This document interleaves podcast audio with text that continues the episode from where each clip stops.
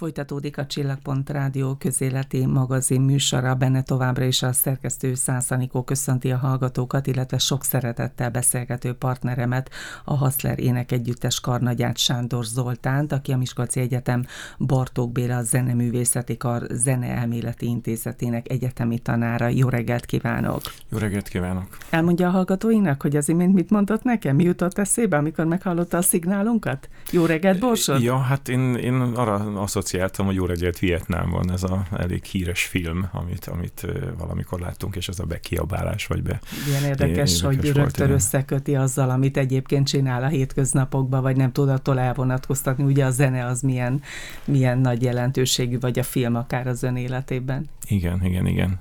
Hát, hogy érdekes csak.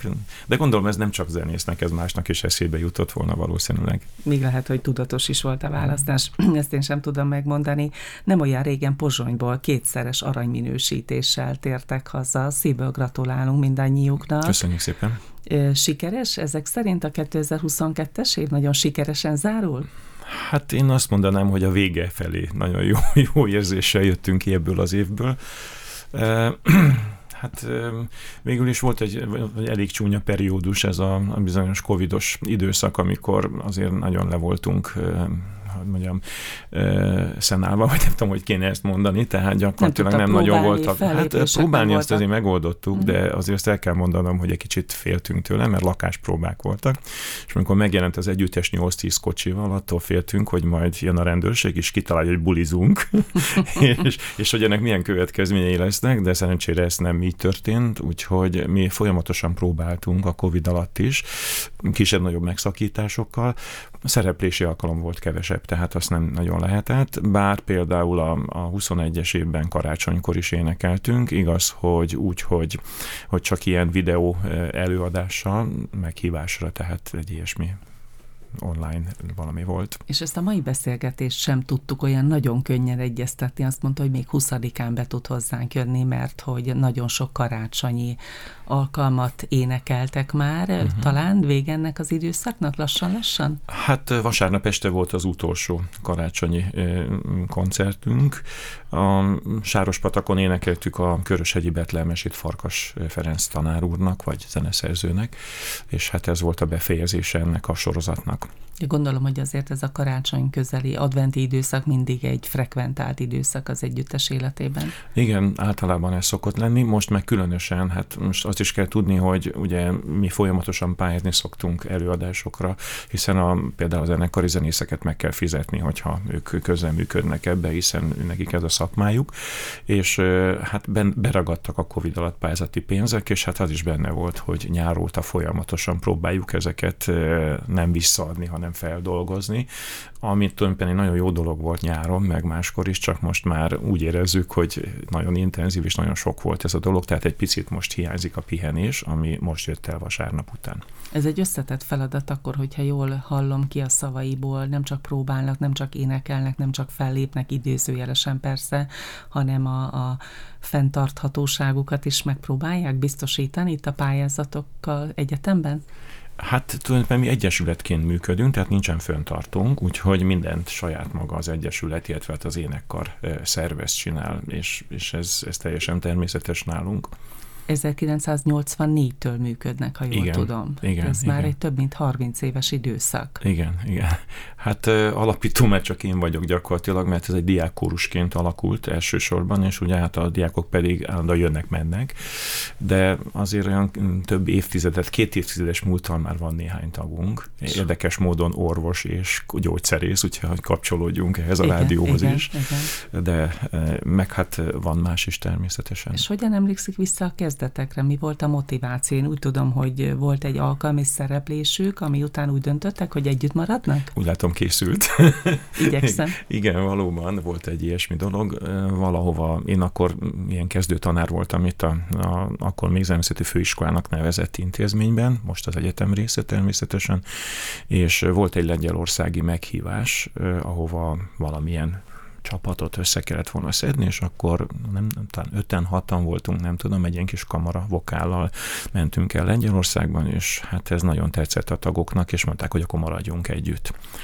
és hát innen kezdődött tulajdonképpen. És mit lehet tudni a tagokról? Én láttam önökről koncertfelvételeket, és mm. hát látom, hogy férfiak, nők vegyesen, de az imént azt mondta, hogy civil foglalkozás tekintetében van orvos, gyógyszerész a karban, szóval, hogy azért, hogyha itt mindenkinek van civil foglalkozása, akkor nem is olyan egyszerű a próbákat megoldani, a fellépésekre elmenni, tehát azt gondolom, hogy ez egy, ez egy nagyon összetett és nagy logisztikát igénylő feladat. Igen, hát mint ahogy említettem, először nyilván a főiskolásokból, tehát a, szak, tehát a zenészekből alakult ez a csapat, aztán később nagyobb létszámúak lettünk, volt, amikor még a harmincas, harminc körüli létszámot is elértük, nyilván itt már nem csak zenészek voltak benne, hanem hát ugye ez egy magyar, magyarországi sajátság volt harminc évvel ezelőtt, hogy nagyon a Kodály módszer alapján az általános iskolákban nagyon sok helyen volt zenei tagozatos képzés, és ezen a zenei tagozaton végző gyerekek nem biztos, hogy mindenkiből zenész lett,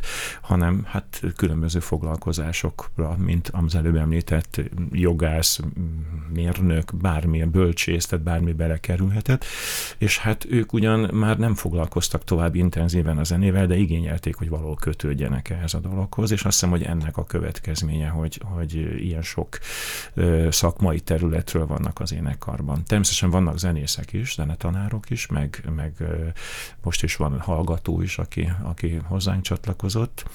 És de... nagyjából állandóak a tagok, vagy van azért változás, van-e utánpótlás? Meg gondolom, hogy egy idő után ez is egy fontos tényező harminc év elteltével mindenképpen. Igen. Hát a, akik régebben csatlakoztak hozzánk, azok nyilván állandónak mondhatók. Most is van természetesen fluktuáció, hiszen a főiskolások, bocsánat, mindig a, a főiskolára aztán az egyetemisták. A kezdetekhez nyúlik vissza. Az egyetemisták azok állandóan, nem mindenki miskolci, és amikor elmegy, vagy máshol kap állás lehetőséget, akkor nem tud ilyen távol visszajönni, de hát most is vannak olyanok, akik vidékről járnak be hozzánk harminc-negyven kilométeres távolságból, és hát örömmel csinálják ezt a, ezt a bázis szolgálatot. És talán az is érdekes szolgálatnak nevezi, hogy egy orvost, egy gyógyszerészt, egy mérnököt mi motivál arra, hogy egy énekegyüttesben énekeljen, próbáljon, fellépései legyenek. Itt a Csillagpont Rádióban beszélgettünk már arról, hogy nagyon sok orvos zenél, énekel, hát nyilván egy, egy hobbi is, egy teljesen más terület, ahol ki tud kapcsolódni. Itt is ez a helyzet? Azt hiszem, hogy igen. Tehát, amit említettem, hogy többnyire kottaolvasók, tehát mm. jártak valamilyen alapképzésre, és hát utána igényük volt erre, hogy tovább énekeljenek, vagy nyilván a hangszeren már ahhoz többet kéne gyakorolni, és egyéb más csinálra nem nagyon van lehetőség, bár valaki így a hangszerén is szokott játszani és közreműködni, de az éneklés az mindig adott, tehát azt nem kell annyira mechanikusan karban tartani gyakorlásokkal és egyéb másokkal. Azt hiszem, ez egyik motiváció, a másik pedig, hogy azért ez alapvetően egy közösség is. Tehát amikor ilyen utakra elmegyünk, mint például most a pozsonyi, vagy régebben voltak nagyobb kitéréseink, például a Szardiniára, az, az mindig egy élményt jelent. Amikor össze van zárva az ember tíz napig, vagy nem tudom meddig egy, egy ilyen csapattal, és akkor hát ott együtt élik meg ezt az egész együttlétet. Tehát országot, világot látnak, sikert, például Olaszországban mindig nagyon jó énekelni, mert a közönség az nagyon lelkes, és nagyon sokan vannak általában. Úgyhogy ez mindig valami, valami közösség összetartó erő is. Akkor lehet mondani, hogy egy jó társaság, szinte már-már barátok együtt énekelnek? Talán igen. Hát most nem tudom, mennyire lehet barátnak nevezni, de a közösség szálain keresztül végül is összekapcsolódik ez a dolog. És mit énekelnek? Mert úgy tudom, hogy nagyon széles körű a repertoár.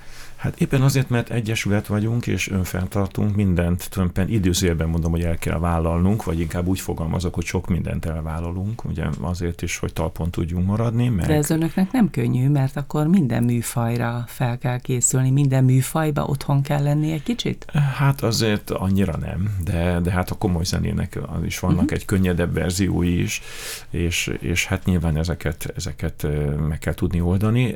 Ez, ezzel azt akartam mondani, hogy nagyon gyakran forgatjuk és változtatjuk a repertoárt. Tehát amikor felkészülünk egy adott felkérésre, akkor mondjuk lehet, hogy ott azt mondták, hogy operakórusokat énekeljünk, és akkor azt gyorsan meg kell nézni, hogy mit tudunk elővenni. Persze a régebbi tagoknak ez bizonyos esetben könnyebben megy, hiszen azért a évek alatt mert mindig ezek, ezek for, forogni szoktak ezek a művek többnyire, de hát akik újonnan csatlakoznak hozzánk, azoknak nyilván meg kell tanulni újból ezeket a darabokat. Egyszer azt nyilatkozta egy koncertjük kapcsán, hogy gyorsan tanulnak a tagok, akkor ennek gondolom nagy jelentősége van, hogyha többféle stílusban kell otthon lenniük. Igen, természetesen. Most az érdekesség az, hogy azt szokták mondani, hogy hát persze biztos, mert nálad mindenki olvas kottát, nem olvas mindenki kottát. Éppen most a héten volt egy diskurzusom az egyik kórustaggal, érdekes volt, hát a vasárnapi koncert után. Ugye, hát közösen vacsoráztunk, ez is benne van, akik ott voltak a koncerten, és hát ott vannak a gyerekek is, a négy-öt-hat éves gyerekek, és hát mindig viccelődve megkérdezem, hogy te mikor jössz énekelni a gyerekektől, és azt mondja, hát én nem tudok kottát olvasni, hogy jöjjek, és akkor a papa azt mondja, hogy figyelj csak, én sem szoktam, csak a bogyókat kell nézni, hogy fölfelé vagy lefelé mennek, és aztán meg fogod tanulni. Hát ez, ez igen, ez mondjuk egy nagyon extra dolog természetesen, de van olyan tagunk, aki nem ilyen régebbi múlttal rendelkezik, egyszerűen csak szeret énekelni. De milyen érdekes, az imént az utánpótlásról kérdeztem, és most itt a vacsora kapcsán azt mondja, és karnagyként csak benne van a, a gondolataiban, hogy még a kicsi gyereket is megkérdezi, hogy te mikor jössz énekelni. Úgyhogy ez, ez egy ilyen folyamatos karnagy, vagy egy ilyen vezetői szerepkör is? Hát nem tudom, szóval ez egy speciális helyzet nálunk, ugyanis a, a, hát ugye az a korosztály, ahol tele vannak kisgyerekekkel, párok, stb. stb. És hát van, amikor nem tudják hova tenni a gyereket, uh-huh. természetesen, és jön a próbára. Na most volt egy időszak, amikor megfogadtunk egy óvónénit, aki foglalkozott velük, aztán, aztán olyan is van, hogy egyszerűen csak rohangálnak a próbán kibe, és akkor hát most a zenepautában szoktunk próbálni, és ott ugye van egy próbahelyiség, és egy másik termet ki szoktunk nyitni, ahol gyerekek vannak, és van, amikor van felügyelet mellette többnyire, de nem mindig, és hát a gyerekek többen hozzászoknak. Bejön, nézi, és, és most van két olyan tagunk gyakorlatilag, új tagunk, aki valamikor így kezdte, ilyen csúszomászó, rohangáló korszakban. A, az egyik egy szopránt éneklő kislány, Fazekasba jár egyébként, most már felső tagozatos, a másik pedig szintén egy, egy fiúcska, aki, akivel az volt a nagy sztori, hogy nagyon szép szoprán hangja volt, és én szerettem volna egy karácsonyi koncerten két évvel ezelőtt, azt hiszem, elénekeltetni vele egy ilyen, hát egy ilyen angol carol, tehát egy karácsonyi éneknek a szoprán szólóját, és mire elkezdtük tanulni a művet, és mi oda, oda kértünk, odaértünk, lemutált, nem tudom, hogy mondják ezt, lemutált, lehet ezt a szót Le, használni, igen, tehát értjük, mutált igen. gyakorlatilag, tehát nem tudta elénekelni, mert ugye a hangja elkezdett férfiasodni, és hát, és hát ez, de, de azóta most már erősíti a basszus szólamot, úgyhogy. De milyen érdekes összecsengés, hogy azért nagyon jó helyen vannak ezek a gyerekek, hogyha a próbákon ilyen módon asszisztálnak, mert végső Igen. soron csak egy-egy kiválasztódik, és aztán segíti önöket az utánpótlásban. Hogyha egy picikét a, a hallgató közönségről kérdezem, akkor az ő összetételükről mit lehet elmondani? Milyen igény van arra, amit önök csinálnak, énekelnek? Hát ez nagyon érdekes. Az előbb említettem, hogy például Olaszországban ennek komoly hagyományai vannak, és, és mindig bejönnek, és aztán attól is függ, hogy milyen műveket éneklünk, vagy, vagy, vagy milyen felkérés. Általában egy házi vetületben ott a gyülekezetek ott vannak Magyarországon és bárhol, és ők meghallgatják ezt a dolgot. Aztán a másik, hogy általában az a cappellának, tehát a kíséret nélküli énekkari műveknek ma Magyarországon, legalábbis ebben az északi régióban nem olyan nagy az érdeklődés iránta, viszont elég sok minden dolgot csinálunk zenekarra, és igyekszünk olyan izgalmasabb műveket. Például most legutóbb novemberben csináltunk egy dél-amerikai misét, tangó misét, ami egy nagyon érdekes dolog volt, mert a klasszikus mise tételeket, tehát az öt állandó tételet, tételt ötvözte egy ilyen tangó zenés, dél-amerikai temperamentumos zenével. Nagyon élveztük mi magunk is. Aztán volt egy érdekes hangszer benne a bandoneon, ami ugye az a gombos harmonika szerűség, de nem igazán az, mert erről azt kell tudni, hogy ugye mint az oroszoknál is van ez a gombos harmonika, hogy a, a síprendszere teljesen más, tehát a hangja más, csak egy, csak egy apróságot, aztán többit én se ismerem, elmondanám, amikor húzzák szét a hangszert, és amikor nyomják vissza, és ugyanazt a gombot nyomom, akkor másik hangot ad. Tehát gyakorlatilag egy teljesen más technikával kell rajta játszani. Na és egy ilyen is volt benne. De most erről még annyit kell tudni erről a hangszerről, hogy ez egy viszonylag új keletű, nyolcszázas években készült ez a hangszer, és hát Argentínában azért terjedt Dél-Amerikában, mert a templomokban nem voltak orgonák, és ez a templomi szertartásnak a, a zenei, zenekari, vagy hát idéző zenekari, tehát az instrumentális részét szolgálta volna, ám felkapták a tangóval kapcsolatban, és hát most inkább onnan indul, ismerjük jobban, tehát a tangó az egy nagyon népszerű tánc, és meg egy műfaj, és hát annak a jellemző hangszere. No, úgyhogy ilyen, ilyen kirándulásaink is vannak, és erre azért meg telt a, a közönséggel. Most legutóbb a Szikszón voltunk, a katolikus templomba, telt ház volt, és nagyon nagy sikere volt. Azelőtt Edelényben adtuk elő, egyszer Miskolcon is, tehát ezek, ezek nagyon népszerűek, és erre bejön a közönség. Mert azért én azt gondolom, hogy amikor önök énekelnek, akkor a közönség soraihoz is eljut az, hogy önök mennyire szeretnek énekelni, hiszen nem lennének együtt harminc éve. Hát reméljük. Én azt gondolom, igen, hogy így igen. lehet. Úgy kezdtem a beszélgetésünket, hogy kétszeres aranyminősítéssel tértek haza nem régen Pozsonyból. Ez egy nemzetközi fesztivál volt, ha jól tudom, és talán két műfajban is indultak. Mit jelent a zenekarnak az, hogy aranyminősítést kaptak kétszeresen, és egyáltalán egy ilyen minősítő verseny az ének együttes életében mit jelent?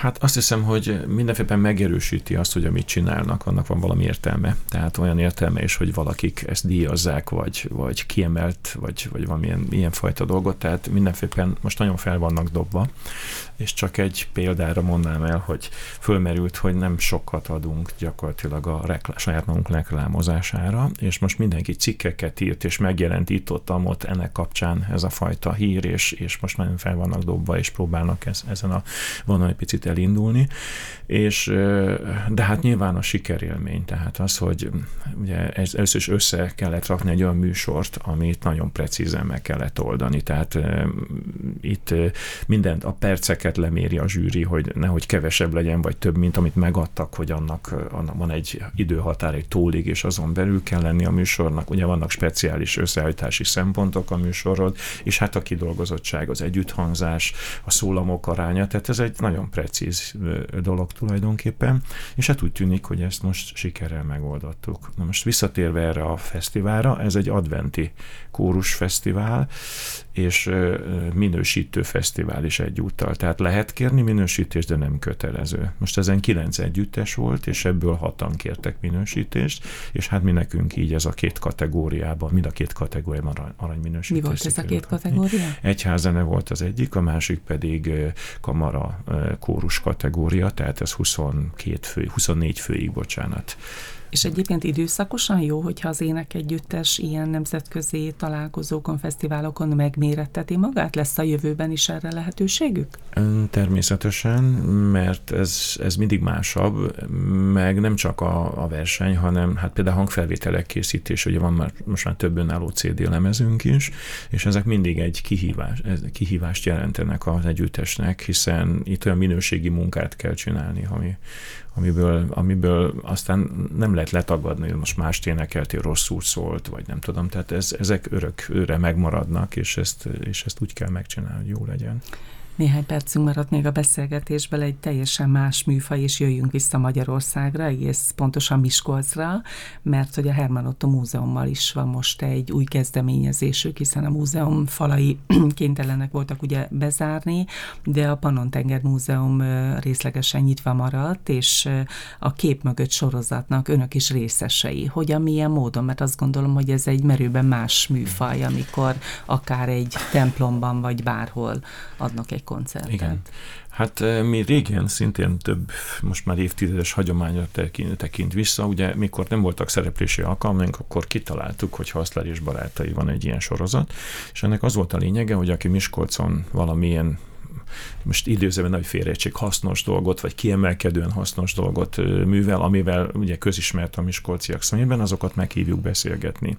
Hát először, amikor elkezdtük a kórustalok, hát húzták az orrukat, hogy hát milyen ez, minek kell egy ilyet csinálni, hát mi tudunk anélkül is énekelni, és hát ugye az a lényeg, hogy a beszélgetés közben a zenei blokkokat azt meg az együttes adta volna. És akkor megtörtént az első, második, harmadik előadás, és a, elkezdtük egy követelni, mikor lesz a következő, ugyanis azokról az emberekről, akikről csak egy sémát tudtunk, hogy ő zenész, vagy, vagy, vagy mit tudom, mágerági festőművész, vagy, vagy, vagy akár egy tudósról, vagy egy egyetemi professzorról, olyan sok minden ilyen belső, hogy hogy, hogy került erre a pályára, érdekes anekdoták hangoznak el, hogy egyszerűen a kórus követelt, hogy mikor lesz a következő. És most is lett következő. Lett következő, igen. Hát a, az elmúlt időszakban éppen elkezdtünk számolni, nincs mindennek meg a plakátja, mert ugye hát én is gyűjtöttem, de hát volt, ami kimaradt, hatvannyolc főnél álltam le, és hát gyakorlatilag a Covid alatt nem tudtunk ilyen, ilyet tovább csinálni. Régebben a galéria volt a, a helyszíne ezeknek a beszélgetéseknek, és hát most... Ami most, most sajnos zárva tart, ezért és, és ezért kaptunk egy ilyen felajánlást, hogy akkor ott lehetne csinálni a Pannon-tenger múzeumában. Szerintem nagyon jó helyen vannak, és még talán mm-hmm. egy mondat, hogy Antal Mátyás, ugye a Szinfonikus Zenekar művészeti vezetője, szintén Kardány is a vendégük igen. volt. Az talán egy érdekes, hiszen még inkább tudnak hozzá kapcsolódni. Hát most a legutóbbi rendezvényünkön ő volt a meghívott vendégünk, és hát ilyenkor az van, hogy vezényelte az együttest, és egy Rossini nyitánynak, a Telvémas nyitánynak a, a vokális letétét vezényelt, és nagyon jól éreztük magunkat, meg jó dolgokat mondott. Tehát az is egy nagyon érdekes dolog lehet, nagyon elszaladt közben az időnk, hogy az elhangzottakra, akár egy, egy életrajzi momentumra, hogy miként reagál az ének együttes. Tehát itt a dalok megválasztása is gondolom, hogy egy egy külön feladat. Hát én, én úgy szoktam, hogy előtte leülök beszélgetni a vendéggel, mm. és akkor nagyjából tudom, hogy miről lesz. Hát nem lehet teljesen beállítani, mert ugye akkor nem lenne élő maga a beszélgetés, de nagyjából van egy vázlat, és akkor próbálok ahhoz darabokat valamit hozzárendelni, és akkor azt visszük erre a beszélgetős sorozatra. És gondolom, hogy kétezer-huszonháromban folytatódik ez a sorozat, hát és szeretnénk. Majd mi is itt beszámolunk igen, erről a Csillagpont Rádióban. Nagyon köszönöm, hogy itt volt a Hassler énekegyüttes karnagyával, Sándor Zoltánnal beszélgettem. Nagyon jó jó pihenést önöknek, és boldog karácsonyt. Igen, és köszönjük a meghívást, és hasonlóképpen. Én köszönöm, hogy itt volt.